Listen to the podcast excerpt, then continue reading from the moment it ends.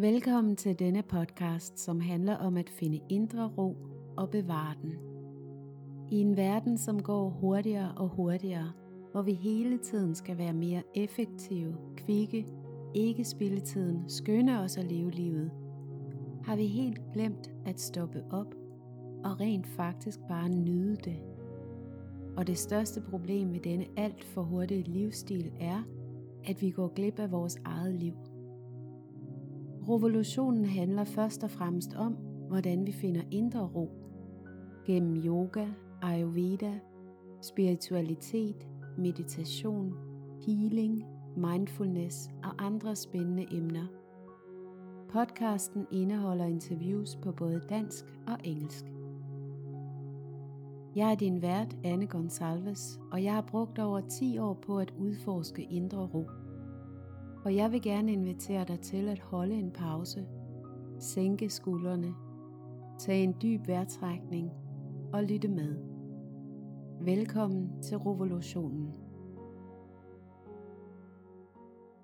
I dette afsnit af Revolutionen besøger jeg Malene Skovlund, som er yogalærer og underviser i yin yoga og har også nogle øh, gratis videoer på YouTube med, med yoga, man kan kigge på. Og grunden til, at jeg har bedt dig om en snak i dag, Malene, det er fordi, at du har døjet meget med migræne. Og jeg tænkte, det kunne være rigtig spændende at tage en snak om, hvordan yoga har hjulpet dig med at blive migrænefri. Ja. Så øh, har du lyst til at fortælle lidt om din, din baggrund, Ja. og hvordan du fandt yogaen? Ja. Altså yoga var noget, jeg begyndte på fra, nu er jeg 49, så jeg tror, jeg begyndte, da jeg var slut 20'erne. Jeg har været, øh, jeg fægtede meget, da jeg var ung, så sådan meget young, aktiv konkurrencer, men da jeg fik børn, der kunne jeg ikke rigtig bruge så meget tid på det mere, så der var det yoga, og det var yang, og dengang hed det power yoga og alt det her. Men det var sådan mere for den fysiske stramrøvagtige yoga, hvis man må sige det. Og det var jeg glad for. Men fra jeg var 30, et par 30, der begyndte jeg at lide af migræne, og den er, øh, er i min familie, den er arvelig. Det var aldrig noget, jeg beskæftigede mig med. at Det rammer da ikke mig. Og, og i starten var det heller ikke noget, jeg havde så tit. Det var et par gange om året. Øhm, jeg kunne ikke nøjes med at spise en almindelig panodil. Jeg skulle have noget stærkere, men så knaldede jeg bare en pille ned, og så fortsatte altså derudaf. Mm. Der var ikke tid til at noget som helst. Men fra jeg var 37, begyndte at gå ned ad bakke på den måde, at det blev oftere og oftere. Og for at gøre en lang historie kort, så prøvede jeg selv at navigere ind alt for sent, når jeg kigger tilbage med at gå ned i tid og bla bla bla bla bla. Og til sidst blev det sådan, at jeg begyndte at have sygedage på arbejde, uanset hvad jeg gjorde og hvad jeg ikke gjorde. Og prøvede virkelig at holde mig væk. Altså det værste for mig, det var at skulle i det her kommunale system.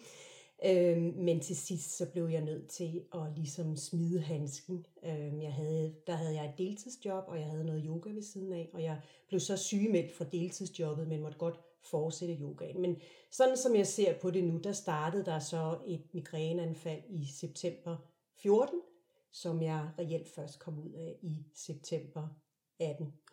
Fire år, Wow. hvor jeg var dybt kronisk med migræne. Jeg var, jeg var ikke smertefri på noget som helst tidspunkt. Så slemt var det blevet for mig. Ikke? Så, øhm, så jeg... Øh, I starten ville jeg jo bare fikse mig selv, og jeg var egentlig på det tidspunkt, det var faktisk der, vi mødte hinanden første gang til en yin-træning hos Marie. Mm. Og jeg var jo vant til den her meget tonser. Altså yoga var noget fysisk og bla bla bla. Og Marie var ligesom den første, der sådan begyndte at kigge på mig og sige, har du overvejet, at du måske overskrider nogle grænser? Jeg ved ikke helt, om jeg er ikke helt sikker på, jeg forstod, hvad jeg forstod simpelthen ikke, hvad, hvad, hvad betyder det? Ikke? at når noget gør ondt, så kan det være, fordi der er noget, du presser dig selv ud over. Og det var helt nyt for mig. Øh, Så det var nyt for dig at lytte til, til din krops Ja. signaler. Fuldstændig. Jeg, jeg, øh, og det er også det, der synes jeg er så interessant, det her med, at jeg er migræniker. Jeg levede som hoved på en pind.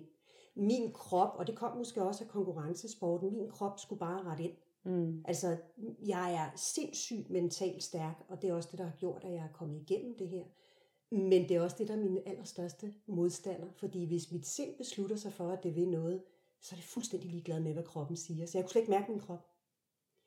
Og det her med at begynde at mærke, altså jeg var den type, når yogalærer mærk hoften, eller mærk, og folk sagde, åh, de kunne mærke deres bækken blomstrede, og jeg, så, jeg fik bare ondt i røven, ikke? Altså, jeg sad og tænkte, hvad er det, jeg ikke forstår? Jeg beklager, jeg banner altså lidt, det er mig. Gør det endelig. Ja, ja, øh, så det var bare sådan, jeg fik bare ondt i røven, hvad er det? Jeg forstod det, jeg kunne sådan blive helt vred, ikke? Jeg tænkte, de må sidde og lyve, ikke? jeg forstod det ikke, og det tog mig lang tid at forstå. Øh, men, men, men med Marie, der opdagede jeg, at jeg havde et fuldstændig blindt område, som jeg ikke anede eksisterede. Og det begyndte jeg så med yin yogaen at opdage, at der var noget mere derinde. Øhm, men jeg vil ikke, øh, øh, når du har mange smerter, og egentlig bare lige for at forklare lidt om, om migrænen, fordi der, der er sådan meget omkring dem, det er noget op i hovedet og sådan noget, ja det er der, men, men man ved med migrænikere, at du kan simpelthen scanne og se, at der sker nogle ændringer i hjernen, når du har migræneanfald. Vi har nogle stoffer, øh, som hvis jeg sprøjtede det ind i dig, vil du få migræne. Så vi er anderledes lavet oven i hovedet, øh, og det er det, der udfordrer. Man, man ved meget om migræne efterhånden, men der er også en masse, man ikke ved. Og det, som lærerne siger, det er, at øh, de kan ikke kurere den. De kan måske bare hjælpe lidt. Så for mig blev det... Undskyld. Nej, er det noget, der er... Øh Ja, som, som ligger genetisk ja. i kroppen. Ja, altså okay. man ved, at øh, den, den er arvelig. Altså man ved, og man begynder også at vide, at hos børn for eksempel, der er noget, der hedder børnemigræne, og det er, at de får ondt i maven. Så, der, så man begynder at opdage mere og mere, fordi mm. før i tiden var det sådan en mode-ting. Man beskæftigede, det var bare sådan noget, nå, ja, så... Fordi vi reagerer voldsomt på stress, ikke? Så det er sådan en mode-ting, men der er en grund til, at vi reagerer. Det er noget af det, man forskningen viser efterhånden, og alt det her, mm. ikke?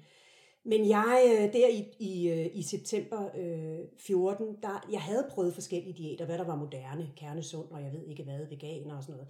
Der var ikke rigtig noget, der virkede. Øh, så der, øh, det var først der, jeg kom til neurolog og kom i det, der hed medicinsk afprøvning. Som betyder, at man prøver medicin af på dig forebyggende, for at man ikke har alle de her anfald. Og så tog jeg selvfølgelig medicin, når jeg havde anfald. Men igen, der var ikke noget, der virkede. Øhm, og til sidst, og det var i 16, der sagde han til mig, Malene, jeg kan ikke hjælpe dig mere. Øh, du er kronisk. Og der var jeg også i gang med det her forløb med kommunen og sygemeldt og alt det her. Jeg kan ikke gøre noget for dig. Og så ventede vi på, der var noget ny medicin på trapperne, som vi ventede på, som man havde store forhåbninger til. Øhm, og så måtte jeg jo gå hjem med den besked. Altså, jeg, jeg, øhm, det var så slemt, at jeg, jeg, jeg skulle ligge i min seng med mørke, bevægelse, øh, generede mig. Jeg kunne ikke, øh, jeg kunne ikke tænke. Altså, jeg, havde, jeg var kognitiv vejer som en brædepande. Jeg kunne ikke, altså, sanser, og jeg kunne slet ikke klare det der. Og der var en dag, jeg for sjov bare sådan på uret målte, hvor meget jeg egentlig op af min seng. Jeg skulle egentlig tjekke det, ikke? To timer. Så jeg lå i min seng hver dag. Så da jeg fik denne her, du er kronisk, det var først der accepten, eller jeg blev nødt til, jeg havde ikke helt accepteret det, men jeg blev nødt til at forstå, jeg havde hele tiden haft den her idé, jeg vil fikse mig selv. Og da han sagde det, der var det sådan, Gud, jamen er det her mit liv nu? Og så blev jeg nødt til at tage sådan en snak med mig selv om, hvis det her er mit liv, har jeg så lyst til at være her? Og det er ikke, øhm, jeg bliver lidt rørt, mm. det, er ikke sådan en, det var ikke sådan en suicidal, altså jeg, jeg selvmordstroede tanke, det var det ikke. Det var bare sådan, gud, det er min virkelighed. Hvordan skal jeg være i den? Mm. Og jeg vidste godt, at som du kan få psykologbehandling og alt det, det har været til en masse. Jeg, jeg kunne bare mærke, det var ikke det. Jeg skulle noget andet. Jeg skulle have den der ned i kroppen. Det var, jeg var godt klar over, at jeg havde et blindt område. Så jeg begyndte at kigge efter en yogaterapeut. På det tidspunkt var Marie så booket, at hun kunne ikke tage mig ind. Jeg kan lige nævne, at hvem vi taler ja, om, at det er Marie Nordstrøm fra ja. Sattva Yoga. Ja, ja. ja, fordi hende stolede jeg på, mm. men, men hun kunne ikke, øh, hun var så booket, så jeg må, jeg må, så måtte jeg bare prøve nogen af. Og fandt så det, der blev min yogaterapeut, som er Kathy Ornis, som er uddannet inden for Vini Yoga. Hun er amerikaner. Hun var så i øh, 2016 kom hun lige til Danmark, og jeg var helt og skulle tale om yogaterapi og sådan noget. Og jeg kunne bare mærke hende her. Mm. Og det var så skægt, fordi noget af det første, hun sagde til mig, det var, jeg er ikke sikker på, at jeg kan, altså, jeg kan ikke kurere dig. Det er slet ikke det, det handler om. Og jeg mener, alle andre, jeg havde været til alternativ behandling, oh, jeg kan nok godt hjælpe dig og sådan noget. Og bare det, hun sagde det til mig, så tænkte jeg, okay, hende bliver nødt til at prøve af. hun er det mindste ærlig. Yeah. Og så var det så hele denne her proces med hende om, at når du arbejder med yogaterapi, og du har så mange smerter, jeg, jeg, jeg har nok svært ved at forklare, hvis jeg skal sådan forklare, hvad jeg var i af smerte, så jeg måtte være i sengen hele tiden, jeg kunne ikke se skærm, jeg kunne ikke læse, hver gang jeg rejste mig, gjorde det ondt. Jeg havde hele tiden ondt, men når jeg rejste mig, gjorde det endnu mere ondt. Når jeg tog medicin, så tog det ikke smerterne. Det gjorde bare, at jeg havde et par gange prøver at være ude i, at min medicin ikke hjalp mig. Og det endte ud i sådan nogle episoder, hvor jeg sad, jeg ved ikke om du kan det mange år siden, de der romanerbørn, der sad og rockede mm. og holdt. Så sad jeg sådan der i tre timer. Jeg kunne ikke græde, fordi jeg var så forstenet, og så sad mm. jeg bare sådan og rockede og sagde, øh, fordi det gjorde så ondt. Ja. Og så efter tre timer var jeg så udmattet, jeg nærmest faldt om. Ja. Så medicinen gjorde bare, at jeg ikke røg derud. Mm. Så, øhm, så med Kathy, og noget af det første, hun sagde til mig, det var, at det, som det her det handler om, det er, at nu er du her, og vi skal ikke gøre smerte til lidelse. Og det er sådan en kæmpe del i yogaterapien, at der er smerte, det er min migræne. Lidelsen, det er alle de historier, jeg kobler på. Åh oh, nej, jeg havde et karrierejob inden for HR, før jeg blev syg. Elskede det. Elsker det. Jeg er egentlig igen, men, men jeg elskede det. Ikke? Øhm, som mor, mine børn var heldigvis, min søn var 14, min datter var 18 på det tidspunkt, de var så store, men der er masser af ting, jeg kunne, ikke, der var translokationer, jeg ikke var med til. Masser af ting, jeg måtte sige nej til, som kvinde, som hustru, som alt muligt. Så sad jeg deroppe i min seng, ikke? Og de kom sådan op på visit hos mig og sad og snakkede lidt med mig, så der var så mange ting, jeg, jeg, jeg kunne koble på af historier. Og det lyder så nemt at sige, lad være med det, det fungerer ikke, vel? Altså, når folk siger det, bare tænk positivt, så, så får man sådan, åh, nu har jeg lyst til at slå dig, meget ujogisk, ikke? Ja, ja. Og, og, jeg, og jeg har også oplevet som migrænniker, hold kæft, hvor har jeg fået mange gode råd. Og jeg har selv været personen, der var så god til at give råd, og, jeg, og jeg, nu bider jeg mig i tungen, ikke? Fordi, oh, don't do it, ikke? Mm. Um, så det var noget af det, vi øh, arbejdede med, øh, og det var, nu taler du meget om ro, øh, det var dybest set, at jeg skulle lære at mærke min krop. Og jeg skulle lære at mærke uroen. Øh, for for at jeg kan få ro, så skal jeg mærke uroen. Og når du, du lever med kronisk smerte, så har du ikke lyst til at mærke din egen krop. Altså, du vil bare ud af kroppen. Og, og det er jo, altså, det er jo ikke underligt, vel? Så det første, hun gjorde med mig, det var, at vi arbejdede med noget åndedræt, simpelthen for at få ro på nervesystemet, eller starte med i hvert fald at prøve at få så meget ro, vi kunne på nervesystemet. Og derfra, der gik vi, og allerede efter, det vil jeg så lige sige, og det var egentlig bare det, vi startede med. Slet ikke noget med øvelser eller noget. Jeg fik lov at lave det her lidt igen, det var det eneste, jeg kunne lave. Øhm, så det var åndedrættet, og allerede efter et halvt år, der kunne jeg faktisk skære min medicin ned. Jeg plejede at tage noget for øh, migrænen, og så havde jeg noget morfika lignende ved siden af. Der kunne jeg fjerne, hver anden gang kunne jeg fjerne det der morfinagtige, bare af at lære at trække vejret ordentligt. Wow. Og det er altså, jeg havde stadig ondt, jeg lå stadigvæk i min seng, alt det her, men jeg kunne gå ned i medicin. Det er faktisk en kæmpe, jeg husker Marie, da hun hørte det, hun sagde, Malene, det er faktisk ret vildt. Og jeg var sådan, er det det? Altså, nå, okay, nå, det var jeg ikke klar over. Men du siger også wow, ikke? Men ja, ja det, det, det er bare ved at trække vejret. Ja. Øhm, og så skulle jeg til at lære at mærke mig selv. Jeg kunne huske i starten, jeg sad der, og jeg, det eneste, jeg kunne mærke, det var den her kæmpe, kæmpe mur. Jeg havde den her kæmpe mur, og jeg kunne ikke få lov at komme ind. Altså, og jeg sad der og trak vejret og trak vejret. Og jeg vil også sige i starten til de folk, der sidder derude, jeg synes, det var røvsygt. Altså, min hjerne var ikke mindet på. Jeg skulle sætte mig ned i 10 minutter, jeg skulle tælle. Hun vidste godt, at min hjerne skulle have en opgave. Ikke? Jeg sådan, tror, det er sådan lidt typisk migrænikertræk. Øhm, og jeg synes simpelthen, det var så kedeligt. Ikke? Men jeg gjorde det, og så lige pludselig så skete der bare noget. Altså der gik nogle måneder, så lige pludselig kunne jeg godt mærke, hov, nu er det faktisk anderledes. Nu, nu kan jeg faktisk godt lide det. Ikke? Og så lige pludselig, det tog igen flere måneder, så fik jeg lov at komme ind. Og da jeg endelig fik lov at komme ind, så var det faktisk ikke så selv, som jeg havde troet. Altså den der fysiske smerte og det, der var herinde, det var to forskellige ting. Jeg havde forestillet mig denne her kæmpe drage, og så sad der sådan en lille mus og var helt bange. Mm. Ikke? Altså, øhm, det lyder som om, at der er en stor del af det her arbejde handler om accept. Ja, åh oh ja, det er så godt, du siger det, Anne, fordi øhm, det var det allerførste, hun arbejdede med mig med, altså accepten, fordi når du har sådan en yogaterapi, selvfølgelig får du øh, nogle, nogle ting, du skal gøre, men du, du skal acceptere, at nu det her er dit vilkår. Og du skal, jeg, skulle gå, jeg kæmpede med mig selv, og det er en kamp, jeg aldrig vinder. Altså den der skyggeboksning, jeg bliver enormt udmattet, jeg vinder den ikke. Øhm, så accepten er, er kæmpe. Øhm, men for mig var accepten, i det øjeblik, jeg kontaktede hende, der, der havde jeg rigtig meget accepten, der havde jeg forstået. Men vi talte meget om det, fordi hun sagde til mig, Malene, det kan godt være, at det her er et livsvilkår. du ved ikke, men sådan rent spirituelt taler man jo også om, hvad har vi med os? Vi talte meget om ancestral samskaras, altså de mønstre, du har med dig fra dine forfædre, de mønstre, jeg kører med hele tiden. Så den her fulde accept af, nu er det altså her, du er nu. Det kan være, at vi får dig et andet sted hen. Det kan også være, at det her, du er nu. Og hvordan får du så altså, det er skide irriterende, men hvordan får du bedst, det bedste ud af det? For jeg havde taget beslutningen om, jeg er her, jeg vil være her. Mm. Jeg, jeg, jeg har en masse gode ting. Så jeg accepten er enormt stor. Og det er jo forskelligt, hvor vi er henne. Det tog mig lang tid. Altså, jeg var to år inden, og der havde jeg lidt af migræne i 10 år, før jeg egentlig accepterede, at gud, jeg lider af noget, der hedder migræne. nå, nå, skal jeg så også til at kigge på det? Ja. Og det er jo også meget det der med, eller oplever jeg ofte, at når man finder den der accept, og så øh, prøver eller tør også at gå ind i en smerte, eller ja. ind i en følelse, eller ind i en øh, tanke, eller nogle øh, ja, sådan tankestrømme, men måske historier, man har fortalt sig selv, og hvad det nu kan være. Men når man tør at gå ind i det, i stedet for at blive ved med at skubbe det væk, ja så er det også, som du så fint siger, det der med, at der sad bare en lille mus ja. inde i. Ja. Det var slet ikke så stort og farligt ja. alligevel at, at gå derind.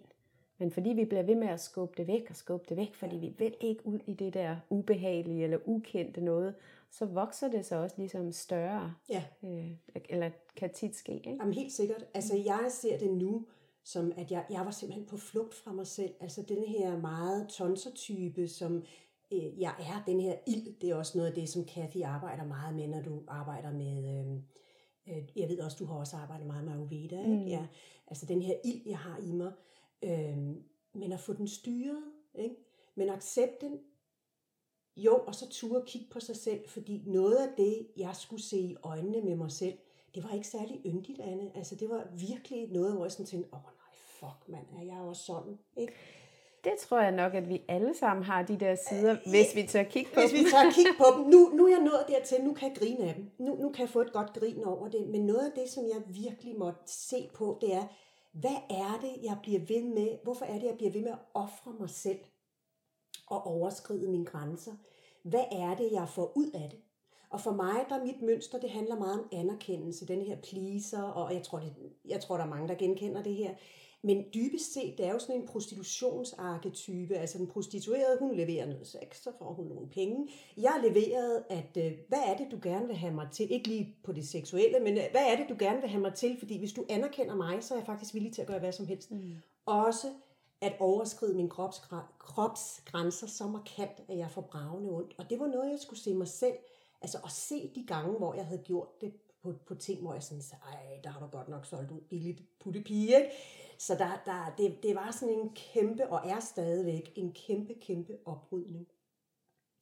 Men noget af det, der skete for mig, er, at, at fordi det, som Kathy ville have, når du lider af migræne, så har du noget, der hedder prodrome. Det vil sige, op til tre døgn før, der begynder du faktisk at få signaler om, at nu skal du gøre noget anderledes, ellers så får du et anfald. Mm. Og det kunne jeg jo slet ikke mærke. Og med det arbejde med hende med meditationen og åndedrættet, der begyndte vi at komme ind i at mærke energi i kroppen. Og det viser sig, at jeg kan mærke energi meget nemt. Og jeg kan sådan mærke det i små bobler og store bobler. Jeg kan mærke, om energien i kroppen er sådan over det hele, eller om den er samlet sådan inde i center, som min energi skal være samlet. Så hun simpelthen lærte mig, at hvis vi kommer ned og kan mærke den energi, så kan du begynde at navigere efter den og gøre de ting, der skal til. Og, og det var, altså gud, jamen jeg skal faktisk øh, tage en pause tidligere, end jeg havde regnet. Nu lå jeg meget i sengen, ikke? Men, men jeg skal ikke gøre dit, dut og dat og alt det her. Nu er det mere nu, hvor jeg kan mere, at det virkelig spiller for mig, det her. Ikke? Men, men noget af det, jeg jo også har lært med mine migræner, det var, at der er noget mad, jeg skal have. Der, jeg skal have en masse salt. Øh, der er noget, jeg ikke skal have. Der er nogle pauser, jeg skal tage. Bla, bla, bla, bla, bla. Og den eneste grund til, at jeg i dag kan Øh, det er også derfor, jeg sagde til dig, at jeg kalder mig ikke rask, jeg kalder mig migrænefri, for jeg har en migrænehjerne. Og den eneste grund til, at jeg i dag kan holde mig migrænefri, det er fordi, jeg kvæg yogaen hele tiden kan tune ind og mærke, oj, nu er der, du ved, nu kilder det i højre store tog, så skal du lægge dig op og tage en pause, mm. eller smide alt, hvad du har i hænderne og tage en pause og sådan noget. Mm. Øh, men det tog rigtig, rigtig lang tid for mig, fordi, øh, og det er stadigvæk noget, fordi nu, jeg ser stadigvæk Kathy, og, og øh, nu er det sådan mere en spirituel rejse, og hun er min lærer. Øh, og det er stadigvæk noget, at, at øh, hver gang vi skal ind og ændre noget, så kommer min modstand så kraftigt. Og, og ja, hun kan se det, jeg kan se det, vi kan sidde og grine af det, og så må vi lige tage det et par runder, og så flyder jeg ligesom med. Ikke? Sådan er det bare øh, for mig. At, at, øh, men, men det er fint nok, nu kan vi se det. Ikke? Men, men for mig, der var det virkelig det her med, denne her uro, og det er det også stadigvæk, som min krop viser mig. Og min krop skal være i ro.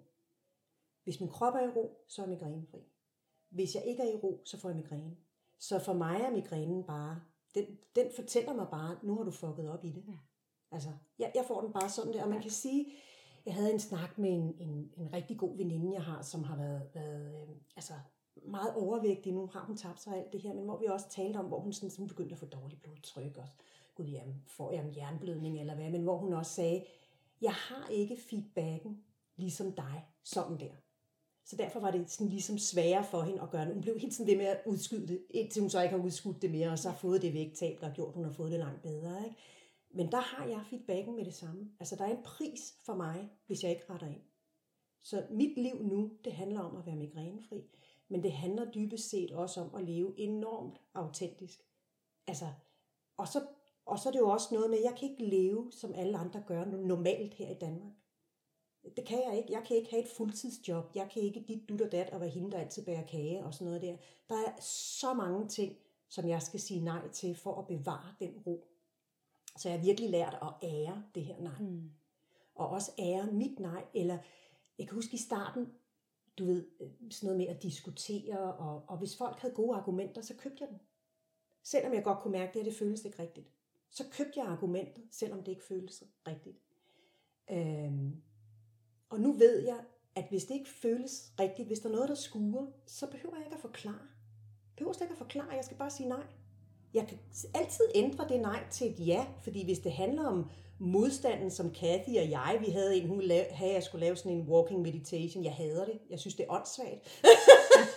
nu gør jeg det så, men hvor jeg bare sagde, nej, det gør jeg ikke. Jeg hader det, jeg synes, det er åndssvagt. så hun, hun har sine udfordringer. Og hvor hun også forklarer, at Malene, det er den ultimative, at du går, og du skal ingen vejen. Det er den ultimative øh, hvad hedder det, udfordring for din hjerne. Jamen, øh, og så kunne jeg godt forstå, det er det, som min hjerne var udfordret af, at jeg skulle gøre noget, som slet ikke havde noget formål. Har det jo så. Ikke? Øhm, så, så, så, så, så der synes jeg, det er okay, at man siger nej, og så senere finder ud af, at måske er det egentlig et ja. Men nu er det blevet så vigtigt for mig, når jeg mærker den der dissonans, så siger jeg sgu nej.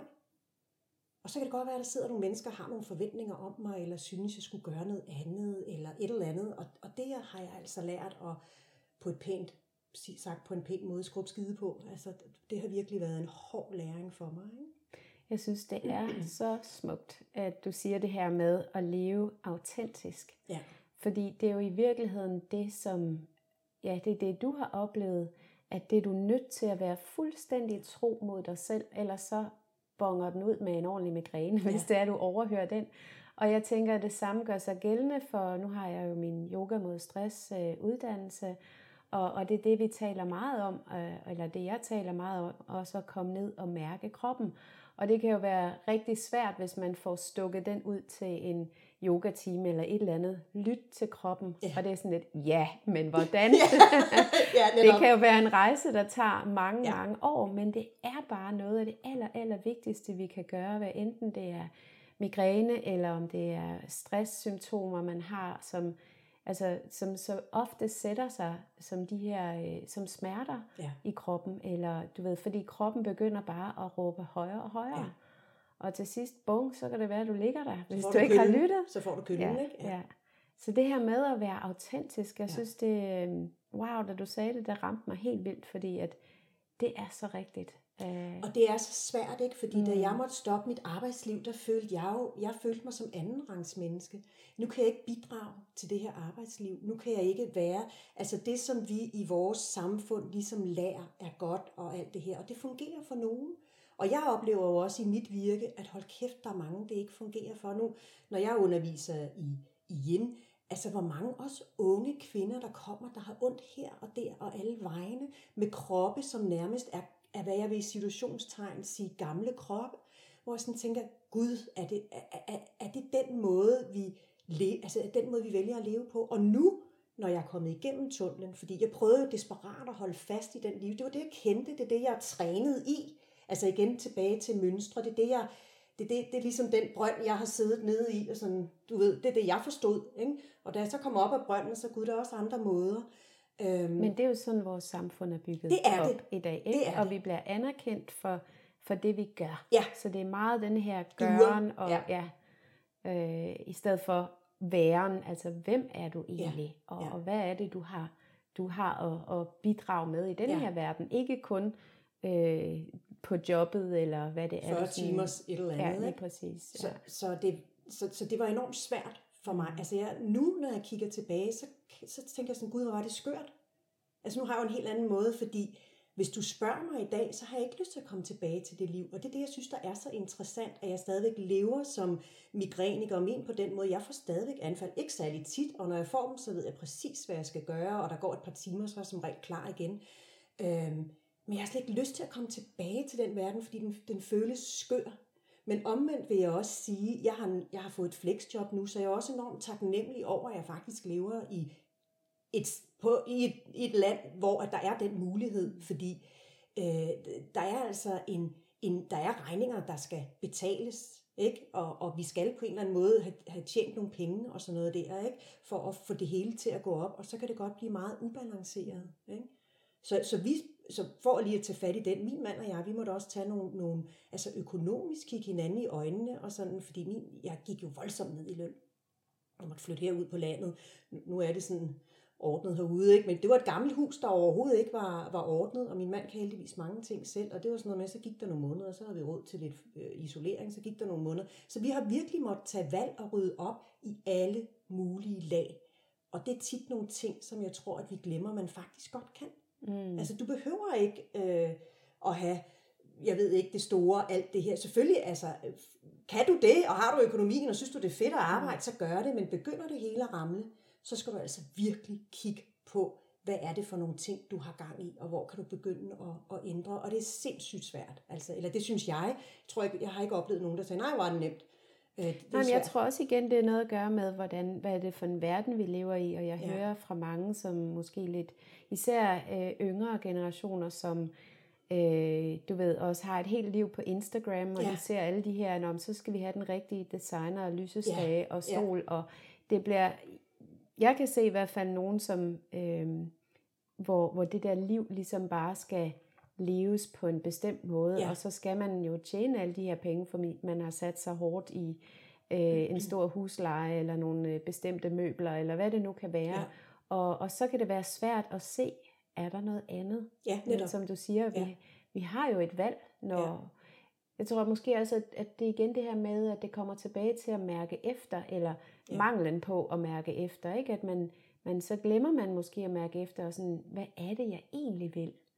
Ja, og det dybest set, jeg så det som sådan, for mig er det sådan et tog, jeg har stået på. Det er jo klart, jeg, øh, jeg er, er, det jeg har med mig, det er fra, fra min barndom, og nu talte jeg før om det her ancestral samskaras, altså de her øh, mønstre, du har med fra din familie. Og der er ingen tvivl om, at i min familie og tilbage der, der er der nogle helt bestemte ting, de har gjort, som man har set som værende det rigtige og det gode, og det har blandt andet været at arbejde hårdt.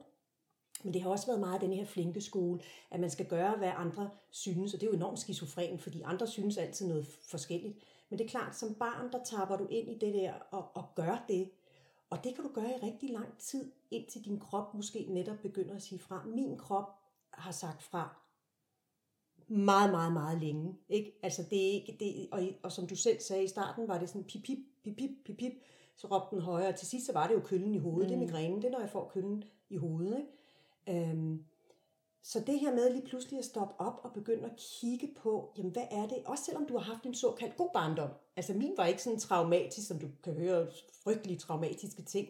Men der er altså ting, jeg har lært, som ikke er hensigtsmæssige for mig, hvor jeg bliver ved med at overskride nogle grænser. Og det er jo ikke sådan noget med, gud, er du dum, mor, eller noget. Slet ikke. Hun, det er jo også det er noget, hun har med sig. Det er noget, jeg har givet videre til mine børn, som, som jeg taler med dem om i dag. Der, det, øh, det skal du ikke. Altså, kunne jeg lige få lov at gøre det om? Som regel er de jo store, når man først selv... Ah, du har måske været lidt tidligere inde med det, men... men øh, så vi, vi står bare på det der futtog, og så kører vi bare, og, og så det gud, men er der et andet spor? Ikke? Og det kræver lige lidt, øh, øh, eller meget opmærksomhed. Det kræver meget og opmærksomhed. om ja, det. Ja. Men, men der, hvor jeg synes, kroppen er så fantastisk, og hvor jeg synes, smerter er så fantastiske, hvis jeg må sige det sådan, det er, at det fortæller dig, at der er noget, der er galt. Er du ude i en krop med ømhed og smerte, så er der noget, du gør, som er skidt for dig. Øh, og jeg er jo meget, det ved jeg også, vi har talt om, jeg elsker yin yoga, jeg elsker den kinesiske medicin, og har sat mig enormt, fordi for mig var det sådan en måde at begynde at forstå energi på, at begynde at forstå, der er en helt klar fysiologisk årsag til mine migræner, og den køber jeg ind på, men derfor så behøver jeg ikke at negligere, at der også er mange andre måder mm. at se det her på. Den ayurvediske medicin, den kinesiske medicin. En mere holistisk indgang. Ja, en mere holistisk, så det ja. har hjulpet. Så derfor valgte jeg også at gå på den kemiske medicin. Jeg var så desperat. Altså, stik mig en pille, så er jeg glad. Ikke? Da det ikke virkede, så måtte jeg jo sådan begynde at kigge andre steder. Og der er det netop det her med, jamen hvad er det for nogle... Øh, den kinesiske medicin arbejder jo meget med følelser. Det er også noget af det, som Kathy, hun sådan, ja, migræne, det knytter sig ofte til lidt vrede og en masse ild, og det har jeg også. Og det var noget, som jeg virkelig sådan måtte kigge ind i. Hvad er det, hvad er det jeg har der? Og, det, og, og jeg er faktisk ret temperamentsfuld. Jeg husker som barn, at jeg kunne simpelthen få nogle hysteriske anfald. Det er ikke særlig velanset, og det er heller ikke særlig balanceret. Så jeg er sådan, og så blev, endte det bare med at blive, at jeg vendte den fuldstændig indad. Altså, det blev pakket ned. Det blev pakket ned. Mm. Så lukker vi ned. Ikke? Øh, og så har du altså bare en hel masse energi, du ikke har fået ja. ud, ja. Øh, som, som sætter sig et andet sted i kroppen. Og det er sådan, som jeg ser på det. Så når smerter og ømheder og sådan noget opstår, så, så, er, altså, så er der noget, du skal kigge på. Og selvfølgelig kan vi alle sammen skvatte og slå knæet, og, og så har vi ondt, ikke? Men, men, men hvis det er sådan noget, der opstår, du begynder at få ondt i ryggen, og hvad er det? Og det kan være så enkelt som, at du sidder meget på din mås og skal huske at bevæge dig. Mm. Men er det dybere, som det er, det tør jeg godt at sige højt, er det de her dybere, lidt mere kroniske ting, der, der tror jeg, der er nogle ting, vi virkelig skal gå ind og kigge på. Hvad er det, jeg bliver ved med at pakke væk? Hvad er det, jeg bliver ved med at gemme ja. væk? For din krop slader. Din krop taler til dig hele tiden. Gider du at lytte? Ja. Vil du, vil du lære at forstå sproget, fordi det er ikke øh, hey Malene, nu øh, synes jeg faktisk, du er skide irriterende, jeg vil gerne sove. Det er jo ikke sådan, den siger. For mig er det sådan i de her bobler, eller lidt prikken her, eller lidt ja. prikken der. Men efterhånden, som jeg har lært sproget, så jeg, når, jeg, når det prikker lidt herop, så ved jeg, at jeg skal have lidt ekstra salt. Hvis jeg sådan hurtigt bliver træt, så er det typisk, fordi trykket udenfor falder. Så skal jeg have noget ekstra kalium, så skal jeg have noget kokosdrik. Altså det er sådan helt, hvor folk sådan gud, hvor er det mærkeligt. Ja, men det er det, der holder mig migrænefri. Hvis jeg ikke tager den der kokosdrik, så får jeg et anfald. Ja. Prøv at tænke sig, hvis vi kunne få denne her viden i skolerne. Ja. Ja. Og jeg synes jo, det ja. er fantastisk, at vi kan lære så mange spændende ting i skolerne, men jeg har det sådan lidt, hvor er kroppen henne? Ja. Fordi ja. at det hele, og det har det jo været i hundredvis af år, ikke? Ja. at vi er så fokuseret på øverste etage. Ja. Og det er den, der ligesom bliver valideret. Ja. Det er den, vi går efter. Det er, det er tankerne og, og hjernen, vi ligesom vi regner den ud med. Ja. Ikke? Og, og, og vi glemmer, eller vi får ikke lov til, og vi er slet ikke vant til at opdrage med, at komme ned og mærke kroppen, ja. og mærke mavefornemmelsen, og mærke de der små bobler, der siger ja eller nej, eller ja. ikke. Øh, ja. Så, så det, for jeg, jeg tror, de fleste af os, der kræver det en enorm øh, omlægning, og øh, hvad hedder det, nærmest sådan en, en helt ny uddannelse. Jamen det gør det. det. Det er jo ligesom at tage kørekort, fordi det er noget, du aldrig har lært. Ja.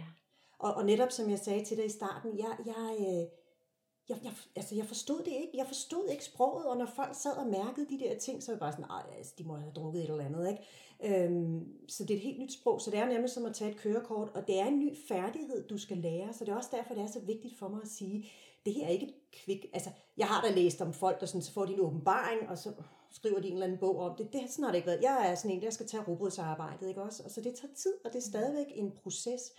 Men hold kæft, hvor er det godt, når du lander der. Og noget af det, som jeg også oplevede da, da, med det her, det er, at før i tiden, jeg var altid utilfreds. Netop apropos Instagram, der var altid noget, ej, så, så vil jeg lige have skiftet det der ud. Der var altid en, der var noget, jeg var tilfreds med, men der var altid en utilfredshed. Og efter jeg har sådan været igennem det her arbejde, så, så jeg, jeg, husker, jeg sagde til Kathy, det har sådan en underlig ny følelse, og det er den her grundtilfredshed. Jeg har sådan en dyb, dyb grundtilfredshed og dybest set en dyb ro i kroppen. Hvad er det for noget? Ja. hvad, så, hvad er det, det er så nyt? Ja. Og, og den ligger der bare nu, der har jeg fået opbygget den der bag, og jeg kan godt have dårlige dage, men mine dårlige dage, det er bare sådan smerte, hvis vi kan bruge de. Den kører ikke i lidelse, nå, men så har jeg en dårlig dag, det er bare de der bølger på toppen, for jeg har denne her dybe ro, som jeg kan tappe ind i og være med. Og det har været helt vildt fantastisk. Ikke kun i forhold til migrænerne, men i forhold til så mange andre ting.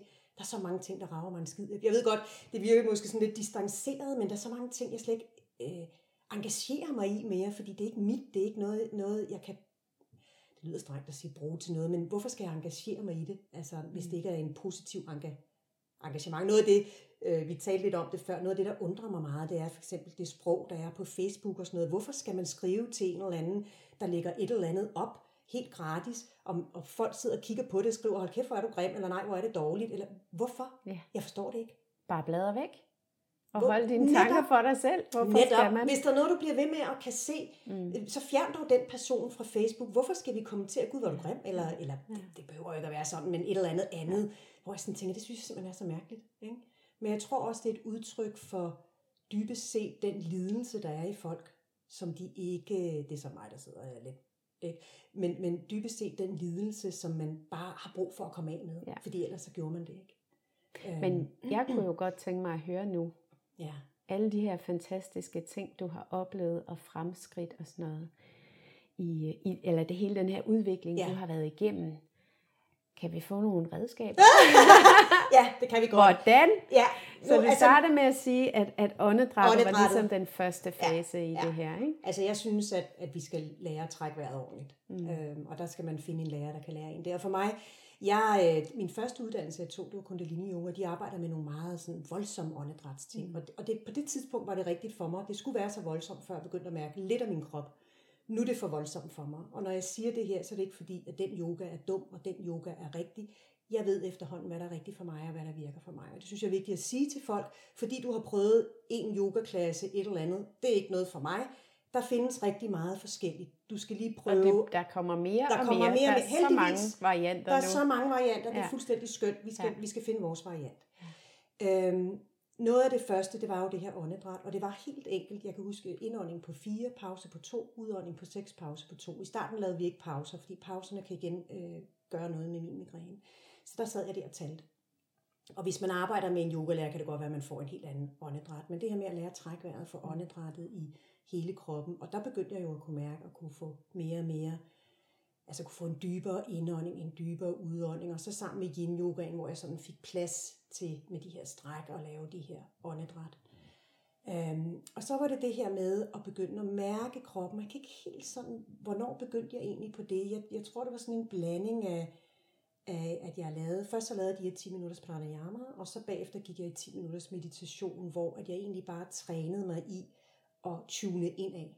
Altså det var træning, og der er jo mange gange tankerne forsvinder ind og mm. tune ind af på ånde. Der talte jeg ikke, men så blev åndedrættet mit anker til at trække mig selv tilbage. Så hver gang, så du sad der i meditation, og ja. når tankerne så lige pludselig piblede, så, og så, du greb dig selv i det, ja. så var det tilbage så til åndedrættet. Så begyndte jeg igen at have opmærksomhed på mm. åndedrættet, og når jeg så fik roen, så kunne jeg egentlig bare være i det. Og mm. i starten, der sidder man jo på nåle. Altså, det, er, det er ikke nødvendigvis nemt, vel? Det er altså, hårdt det, arbejde. Det, det er, altså, jeg vil godt sige, meditation er ikke englestøv og, og elefant, eh, nej, engle og alt det her. Det er altså, det er altså arbejde. Ja. Øhm, men så efterhånden begynder, begynder jeg at få de her pauser i hovedet. Ikke? Derfra, der gav Cassie mig en fantastisk øvelse, fordi det var så svært for mig at anerkende og mærke denne her vrede, som jeg jo godt vidste var der, også fordi i min yin yoga kunne jeg godt mærke, de medianer, der handler om vrede, dem havde jeg det ret spændende med. Mm. Så, så jeg kunne godt mærke, at der var noget her. Og der begyndte hun egentlig, da jeg begyndte at kunne mærke, og det var de her to første ting, der havde hun en rigtig god, som jeg stadigvæk bruger meget og elsker. Og det er simpelthen, når jeg mærkede, at jeg blev vred, jeg mærkede det som en mental ting. Nu er jeg vred, der er ting ud af ørerne. Og så siger Kathy til mig, hvor mærker du det i kroppen? Om jeg ved jo, jeg er vred. Nej, nej, nej, nej, nej. Hvor mærker du det i kroppen? Igen, jeg forstod ikke spørgsmålet. Du har altså, hvor, du har altså, der er noget i kroppen, der har talt til dig først. Ikke? Så, mm. altså, jeg tænker en gang imellem, jeg må have siddet og lignet en tår, sådan, jeg forstår ikke helt, hvad du siger. Ikke? Øhm, og det er en træning i, at, at når i starten er du vreden, der står sådan der, så holder du en pause. Så anerkender du, at du er vred. Så alle de der snakke, du har inde i dit hoved om, du må ikke være vred, du er en pige, du skal være sød, alt dem lukker du af, du anerkender, nu er jeg vred. Mm. Det må jeg gerne, nu er jeg vred. Øhm, når den anerkendelse så er der, så begynder du at tune ind. Hvor mærker jeg vreden i kroppen? Og i starten for mig var det bare, at jeg mærker den ikke i kroppen. Okay, tilbage til åndedrættet. Det er den fjerde ting. Til, redigere tilbage til åndedrættet for ligesom at få ro på. Og efterhånden så begyndte jeg så at kunne mærke den her energi. Når jeg er vred, jeg plejer at sammenligne det med dansk vand. Når der er ro på, så er der ro på. Når, der, når jeg er vred, så er det ligesom om, at du har rystet en flaske dansk vand, og det bare siger, det bobler. Det, ja, bobler ud over det hele. Og det, ja. og det kunne jeg mærke, ikke? Også de der bobler, der bare var fuldstændig vilde. Og så igen redigere tilbage til åndedrættet. Og for mig blev det også sådan visuelt, at jeg ligesom skulle have boblerne ind i min midte. Det kan være forskelligt for folk. Og nu kan jeg se, at du sidder og Jeg sidder og gør det med hænderne, hænderne ikke? Ja. ind foran brystet, så ja. det er sådan ind din midterlinje. Det er min midterlinje. Mm. Når jeg lukker øjnene, så ser jeg det faktisk, det lyder lidt syret, men øh, øjet fra Ringens Herre, lige hvorfor det, men når jeg, det er ligesom min port ind til mig selv. Jeg ser mm. det som sådan et øje, og det er porten ind til det, der er større. Mm. Det er min port ind til det, der er ikke fysisk i mig. Øh, men det var træningen, og det er, jeg, igen i starten var det, altså, øh, fordi du står der med røg ud af ørerne, men efterhånden så begynder jeg at kan mærke nuancerne. Så nu er det bare sådan, jeg mærker en, en lille skuren. Hvad er det? Nu har jeg ikke den der følelse i hovedet, eller den mentale, jeg ved, jeg er vred, jeg ved, jeg er glad, jeg ved, jeg er sur. Nu er det sådan, der er en skuren, hvor mærker jeg det i kroppen. Og så behøver jeg egentlig ikke mentalt at beslutte mig for, hvad det er, jeg mærker. Det er bare, hvor mærker jeg det i kroppen, og så til, redirigere tilbage til åndedrættet og få det mm. samlet. Det er, jeg synes, den er, den er meget enkel, øhm, og jeg, efterhånden, for mig i hvert fald, der er det sådan, at det enkelte, det er det, der virker. Mm. Altså jeg skal ikke have alt det der kompliceret, det bliver for komplekst. Jeg skal have noget enkelt, noget jeg hurtigt kan gå ind i.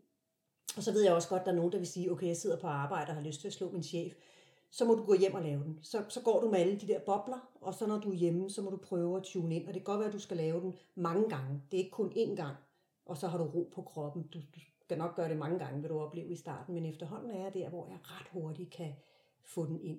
Jeg plejer at sige, på, hvis man er på arbejde, så kan man lige gå ud på toilettet, ja. eller finde et øh, ledigt mødelokale for eksempel, ja. eller et eller andet sted, så man lige kan have de der, nogle gange er det jo bare lige et par minutter, ja. med opmærksomhed på åndedrættet, der kan ja. være med til at gøre en kæmpe forskel.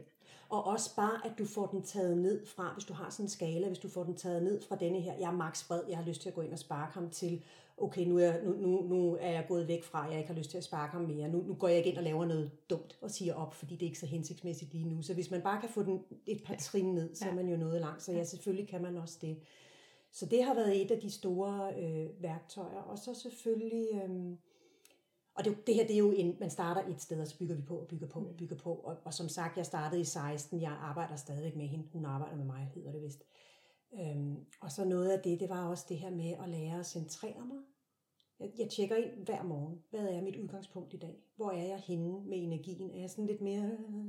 Fordi noget af det, som migrænikere, der kan gøre det lidt svært med det her prodrome, det er, at den der energi, der er sådan der, den kan føles som falsk energi jeg ved ikke om du sådan, altså lidt ligesom når vi har fået for meget kaffe, så den kan egentlig, du kan egentlig gå med på noget, du føler, føler er ret fedt. Fordi nu har du endelig energi, nu kan du endelig gøre rent, men det er en falsk energi, mm. som snyder dig til at gøre noget, din krop ikke har godt af. Den der restløshed. Ikke? Ja. Øhm, men så begynder vi at arbejde mere ind til at finde denne her øh, dybere essens. Og det har virkelig også været stort for mig, det her med at finde ud af, at på den ene side, der er den vigtigste i hele verden. På den anden side, der er et lille bitte sandkorn i ingenting. Og det er jo sådan en meget dualistisk øh, at skulle være i med sit hoved. Jeg er enormt vigtig, og jeg er faktisk slet ikke vigtig. Mm. Ikke? Og skulle forholde sig til. Men det gør også bare, at der er nogle ting, som sådan bliver, bliver ligegyldige, som du holder op med at gå ind i, som du holder op med at bruge energi på. Jeg skal værne om min energi. Altså min energi, det er ligesom pengesedler, og det er også der, hvor jeg virkelig bruger yogaen. Hvad vil jeg bruge min mønt på? Hvad vil jeg bruge min energi på? Og det er både i forhold til, øh, i starten var der jo ting, jeg måtte, det her med at jeg måtte sige nej til, til at gå til fester og arrangementer, og jeg ved ikke hvad. Men det er jo også begyndt at blive, blive måske nogle relationer, som, som er lidt mere, øh, hvad kan man sige, familie, der sådan lidt herude af, hvor jeg bare sådan har opdaget, nej, nej, det er altså ikke min, det er ikke mit, øh, dem skal jeg ikke være sammen med mere, fordi det er simpelthen for drænende. Og, og det er jo der, hvor det begynder at blive sådan lidt mere barst, ikke? Men man kan ligesom starte med at rydde op i det ydre, og det, var jeg, det gjorde jeg jo, det var også en kæmpe proces, jeg simpelthen fik ryddet op i hele hjemmet, så det bare var nemmere for mig at, at være, og ikke skulle bruge energi på det, og så ellers rydde op i, hvad vil jeg bruge energi på, hvem vil jeg bruge energi på, hvilke tanker vil jeg bruge energi på, hvis vi taler om det indre arbejde. Så det, handler, om, ja, så det handler meget om også at holde, øh, holde tjek på energiregnskabet. Ja. Og det tror jeg også, der er virkelig mange af os, som, som ikke har styr på. Ja. Øh, øh, uanset hvor meget man så har styr på privatøkonomien. Mm. Så det her med at tænke energi, ens energi som også... Energiøkonomi. Ja, ja. Ikke? Hvor fiser den hen, ja. og hvor tillader vi, ja. at den Netop. bare fiser ud. Og Netop. det, øh, jeg har talt meget om søvn, også, også på min online, øh, i min online klub og sådan noget, hvor det her med, hvad er det, du vælger at bruge din energi, eller dit fokus, eller din opmærksomhed på, ja. lige inden du skal sove. Ja. Hvis og der er mange, der tænker, at det er hyggeligt lige at scrolle igennem Facebook eller Instagram, eller ja. jeg tjekker lige mine mails for at ja. se, om der er et eller andet. Ikke? Og boink, så har du der klokken 10-11 stykker og lidt i sengetid fået serveret en eller anden mail, eller set et eller andet forfærdeligt, ulykkeligt opslag på Facebook, som du ikke kan øh, use, eller hvad skal jeg sige? Ja, ja, ja, nu, nu du kan ikke gøre det. Nu er det ja. bare inde på, net, på nethinden. Ja, ikke? Og, øh, og, og ligesom være fuldstændig bevidst om, hvor er det, jeg placerer min energi, hvad er det, jeg vil ja, bruge min energi ja. på, eller nogle gange, fordi man kommer jo mange gange til at spilde sin energi på alle mulige unødvendige ting også, ja. som man så bliver hævet ind i, at nu så jeg lige et eller andet på nyhederne, puha, ja. det var godt nok ikke så rart at sidde med, og men så det handler meget om, at du har hele tiden lavet den her med ja. begge dine hænder, som folk jo ikke kan se her på podcasten, men at du, du samler hænderne ind mod din midterlinje. Ja. Så det her med at få energien ind mod midten ja. og, og være fuldstændig øh, hvad hedder det, funderet øh, ja. inde i sig selv, ja. i stedet for at man fiser rundt lidt ude på Facebook, ja. lidt ude i nyhederne, lidt ude på e-mails og lidt over i nogle andre relationer, som man egentlig ikke har glæde af. Ja. Altså, ja virkelig hele tiden at få ja. den samlet ind, at det er med til at, at give ro. Ja, og det er noget, jeg arbejder meget med, og jeg har også været, altså noget af det, og det var også derfor, jeg valgte Kathy, fordi jeg mærker energi, og du ved, at det vi talte, jeg kan mærke afdøde for eksempel, det var noget, jeg ikke vidste, jeg kunne. Så jeg mærker også andres energi enormt meget. Og så har jeg været typen, fordi jeg mærker andres energi, så tager jeg ansvar for den. Hmm. Det skal jeg altså ikke. Og, og det er noget, som Kathy, hun virkelig har været, du skal ikke babysitte andres shit, for at sige det meget groft. Og det, og det er så svært, fordi jeg er sådan en reddertype, hvis du har den der trekant. Der er offret, der er redderen, og der er krænkeren. Og jeg var reddertypen, og jeg tænkte, jamen det der, hold da op, jeg er jo redderen. Det er lige så dysfunktionelt som at være offeren og være krænkeren. Det forstod jeg ikke. Mm. Det er lige så dysfunktionelt at være redderen, for jeg skal ikke redde nogen. Øh, vi skal redde os selv. Vi skal hele os selv. Og, og det kan være enormt hårdt at sige, men, men altså, også fordi både du og jeg, vi tilbyder jo øh, værktøjer og alt det her, men folk skal selv gå vejen. Jeg kan ikke redde dig. Du skal, det er lidt ligesom det der med, at jeg kan kaste en redningsvest ud til dig, men jeg hopper altså ikke ud. Du skal sgu selv komme op i den. Ikke? Øhm. Den, det fedeste udtryk, jeg har hørt, øh, jeg tror hun hedder Anne Skare, hun er fremtidsforsker, okay. og jeg hørte hende på et tidspunkt, hvor hun sagde, jeg kan ikke tisse for dig. Nej, ja. Og jeg tænkte bare, wow, okay, den sidder lige i skabet, fordi ja. det er der bare, den ja. forstår alle. Ja. Jeg, jeg kan, det kan jeg ikke gøre for dig. Nej, netop. Og, og vi, kan ikke, vi kan kun tage ansvar på den måde i hvert fald for, ja. for os selv og vores egen udvikling og, og hvad der ellers sker. Og for at ja. rydde op. Altså ja. for mig har det virkelig været det her med at få ryddet op i alle lagene. Altså det har været fuldstændig magisk for mig. Ikke? Så ja, netop energien og energi, øh, hvad kan man sige, og det er også noget af det, det, det er også derfor, hvor, hvor yin-yogaen har været så god for mig, fordi vi har tid i stillingerne til at tune ind af, og jeg synes rebounden i yin-yogaen øh, virkelig er der, hvor folk begynder at lære at mærke energi, fordi det ikke går så hurtigt. Så, så, men igen, forklare lidt mere om det, hvordan du har brugt yin-yoga, og måske for dem, der ikke ved, hvad rebound er, ja, hvad det er, der sker. Selvfølgelig taler jeg sådan meget Jamen, når i yin, altså selve yin-yogaen, at vi er i længere tid i stillingerne, eller hvad tænker ja, du? Ja, hvordan har, ja, og så for dem, der ikke kender yin-yoga, kan vi lige sige, at yin-yoga er den her sådan stille og meditativ form for yoga, hvor man placerer sig selv i en, i en yin-stilling, og, og så holder den 2, 3, 4 minutter, øh, og, og ligesom bliver nogenlunde i ro ja. i, i en stilling. Og så kommer man langsomt ud af stillingen, og så tit ligger man sig måske ned på ryggen eller på maven ja. i en såkaldt rebound, ja. som er den der lige en lille hvad skal man sige, en lille pause ja. imellem stillingerne. I Hatha yogaen var det jo kan... dybest set det, man kaldte shavasana, ikke? Man havde før, ja. eller man havde før i tiden ja. imellem stillingerne. Ja. Ikke? Ja. Så hvad er det, du oplever med, med yin yoga og med rebound? Hvordan det hjælper i forhold til at komme ind og mærke kroppen? Hvad er det, der sker? Det, som jeg oplever med det, øh, da jeg lavede mange kommer til yin på grund af, at de gerne vil have en større fleksibilitet. Det, som jeg oplevede, det, da jeg led meget af migræne, det var ikke fleksibiliteten. Jeg oplevede en ro på mit nervesystem. Jeg, der, jeg fik simpelthen ro af at lave yin-yoga. Så det havde en eller anden påvirkning på mit nervesystem, når jeg arbejdede med det her bindevæv. Og det jeg så også oplevede, det var, at jeg begyndte at kunne mærke min krop. Altså når jeg sad og, og prøvede at holde den her nogenlunde ro med kroppen, så begynder jeg sådan at kunne mærke, hvad mærker jeg her? Er det den fysiske krop, jeg mærker? Er det knogler? Jeg begyndte at kunne differentiere, og så begyndte jeg at kunne mærke alle de her bobler. Som sagt, jeg mærker energi meget nemt.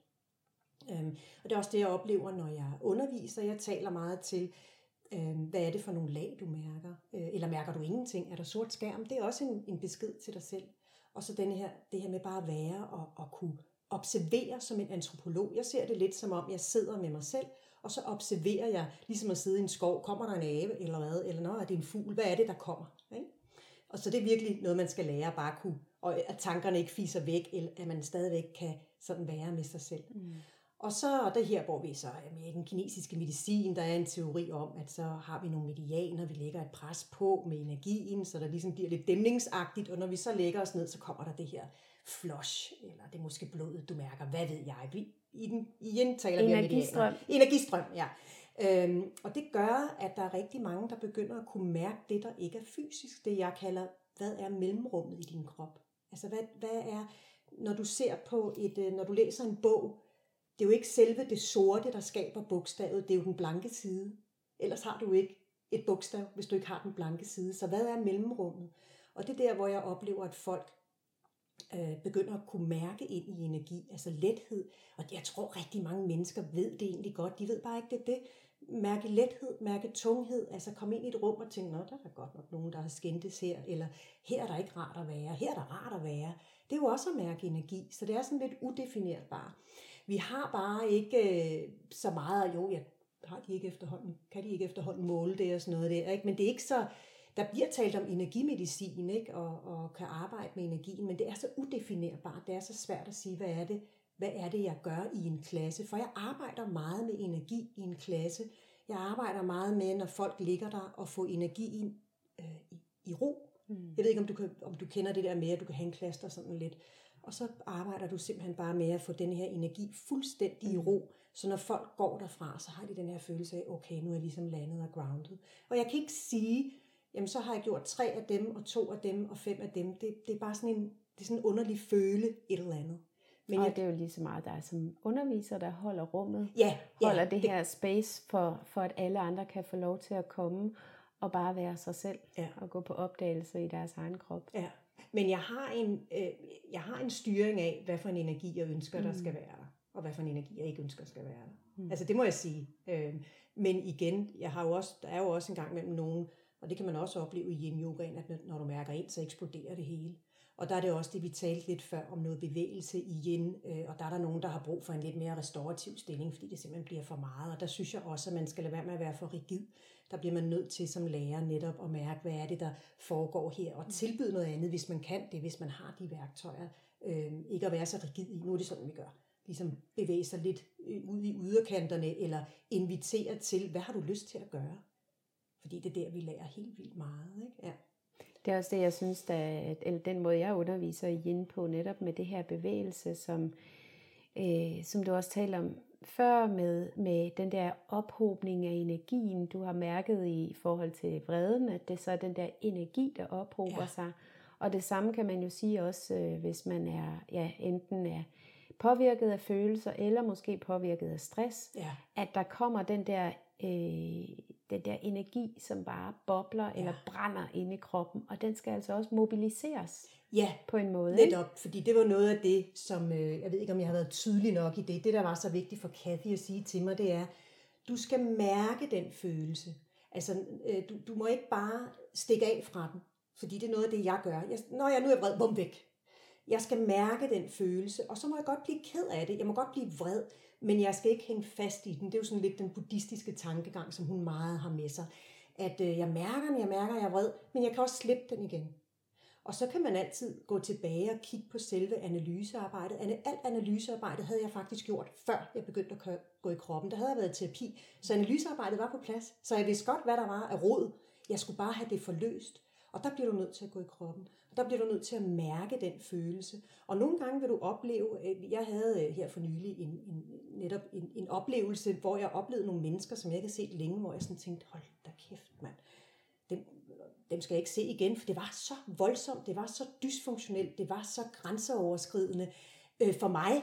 Øh, at det tog mig altså en uge at ryste af mig. Selvom jeg har alle de her skønne værktøjer, det tog mig en uge at ryste af mig, hvor jeg måtte ind i den her meditation og ligesom mærke og slippe og slippe. Og så næste dag, okay, der er stadigvæk noget ind. Ja, ikke? Men det tog mig en uge, og så har det ikke og jeg fik ikke migræne i det forløb. Det havde jeg fået før i tiden. Så var det endt med et migræneanfald, at jeg sad sammen med dem. Og der fik jeg altså arbejdet mig igennem det, uden at ryge migrænen. Det tog lidt længere tid. Så det er så vigtigt, som du siger, at vi mærker vores følelser, vi skal også lære at slippe dem igen.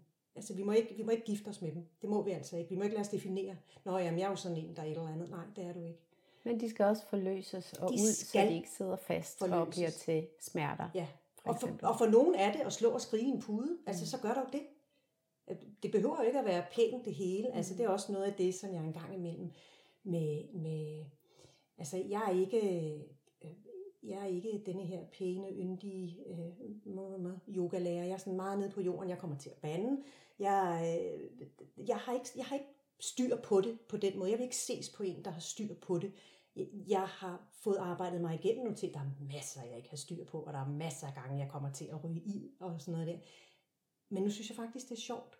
Jeg synes faktisk, det er gået fra at være, hold kæft, hvor jeg er frustreret, jeg kommer ingen vejen, til også at slippe ideen om, hvor er det, jeg vil hen. Lad være med det. Altså det der mål og alt det her, det, det kan du ikke med dig selv, når det er dit eget personlige arbejde. At kunne slippe det, og så egentlig bare være i processen, og så får jeg nogle gode grin undervejs, når det er, jeg sådan tænker, nå, så røg du lige den igen. Ups, ikke? Det er altså, vigtigt at kunne grine ja, sig selv. Ja, det er det. Altså jeg tror, hvis vi kan, altså for mig, det her med at få fjernet selvhøjtidligheden omkring mig selv, øh, det har været enormt forløsende. Mm. Det var det også, mens jeg havde migræne en gang imellem min mand og jeg. Vi grinede sådan, fordi hold kæft, jeg lavede nogle ting, fordi jeg var helt bevidstløs, ikke? Mm. Altså hvad jeg kunne jeg kan ikke engang huske det nu, men hvor vi blev bare nødt til at, vi blev ja. bare nødt til at græde, eller grine. Ja. Der var også gange, hvor jeg stod og hyldede op af ham, fordi jeg synes, det var så hårdt og mm. frustrerende og alt det her. Men vi har også bare måttet grine, fordi ej, hvor er det skørt. Altså, hvad er meningen med det her? Der er ingen mening. Ja. Måske, jeg ved det ikke. Ja. Altså, det er fint, ikke? Så ja. Hvis du skulle vælge et redskab til at, at finde indre ro, eller et godt tip, hvad, hvad vil du så give med? Jamen, det er dem, vi har været inde på. Åndedrættet, og så denne her firetrinsmodel med at pause, acceptere og mærke og redigere med åndedrættet. Mm. Det har absolut været fuldstændig skilsættende for mig. Ja. Og så vil jeg gerne tilføje, at hvis du så vil have den dybere ro, så tag arbejdshandskerne på og lav arbejdet. Det lyder spændende. Tusind tak for alt det, du har delt, og alle de her virkelig spændende både redskaber og, og, og at dele din erfaring og din, øh, din historie. Tusind tak, fordi du ville være med. Velbekomme. Tak for dit besøg, Anna. Tusind tak, fordi du lyttede med til Revolutionen. Der er mange flere spændende interviews på vej. Hvis du har brug for mere indre ro, så er du velkommen til at tjekke min hjemmeside annegonsalves.com, hvor du finder en masse blogindlæg og blandt andet også kan downloade en gratis 15 minutters guided meditation, der giver dig ro på.